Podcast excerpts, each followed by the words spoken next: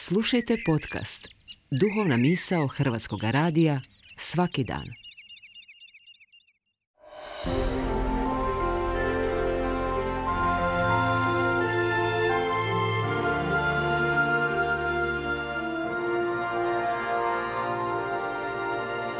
Duhovna misao.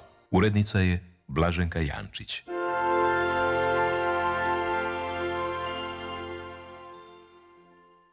Lijep pozdrav, drage slušateljice, dragi slušatelji. Ja sam Boris Bek, a današnja duhovna misao posvećena je razmišljanju o posljednjim stvarima. Primjereno korizmi u kojoj se nalazimo. Razmišljanje nas vodi do knjige Utjeha filozofije, koju je prije tisuću i pol godina napisao rimski kršćanski filozof Boetije, ili Boecije, kako tko izgovara, ako je aktualna i danas. Boetije se rodio nakon što je svrgnut posljednji rimski car, što znači da je doživio smrt antike. I s pravom ga zovu posljednjim rimljaninom. Godine 522. postoje nadglednik svih državnih i dvorskih službi kralja Teodorika. Stanje u društvu opisuje najcrnjim riječima. Tirani bjesne, zločinci plivaju u radosti i veselju, prestupnici se ne kažnjavaju, nedužni su lišeni sigurnosti i obrane. Nešto slično kako je danas. Vodeći se svojom savješću, Boetije se suprotstavio raznim nasilnicima, a jednom je čak spriječio špekulante žitom da prodaju hranu dok je narod gladovao. I to nam je poznato. Stekao je moćne neprijatelje i bio nedužan uhićen, ali nije se plašio. O čemu o sebi govori sljedeće u trećem licu. On sada, pogođen lažnim optužbama političke naravi od pravih zločinaca, nedokazane krivnje, baš zbog dosljednosti njezinog naloga ljubavi prema istini, leži utamničen prebirući u sebi pitanje užasnog usuda. Utjeha filozofije rezultat je tog prebiranja.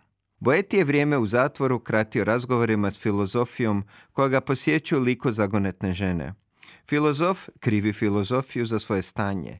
Svoju knjižnicu, urešenu staklom i košću, kako kaže, napustio je potaknut njezinim pozivom da prijatelji mudrosti moraju upravljati državama kako bi one bile sretne, umjesto da vlast prepuste kriminalcima. I sad proziva filozofiju zbog toga što ostao bez svega i još je k tome nedužano suđen na smrt. Boeti je u zatvoru posve smučen. Siguran je jedino da svijetom ne upravlja slučaj nego božanska providnost. Ali zašto on nedužan pati dok zlikovci slave? Filozofija Boetiju najprije pokazala ispraznost onoga za čim žali, bogatstva, časti i užitaka. I objasnila mu da je njegov život bio lažan oblik sreće. Bogatstvo ne može dosegnuti zadovoljstvo, ni vlast moć, ni čast poštenje, ni slava glasovitost, ni naslade radost. Lažna dobra su prolazna, a samo su prava istinita i nalaze se u Bogu.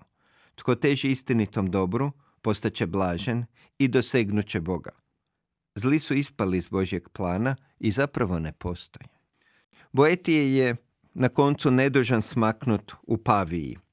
Bio je pravovjerni kršćanin i štovali su ga ondje u sljedećim stoljećima i sve do danas. Sahranjen je u crkvi San Pietro in Ciel d'Oro u Paviji i slavi se kao mjesni svetac. A i Dante ga spominje u desetom pjevanju raja u svojoj božanskoj komediji kao svetu dušu koja razotkriva sve varke svijeta onome koji nađe do njega put.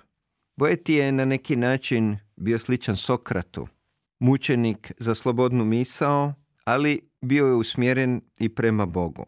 Bio je izniman u svojem dostojanstvenom i uzvišenom pogledu na svijet, u suprotnosti s općim rasapom civilizacije oko sebe.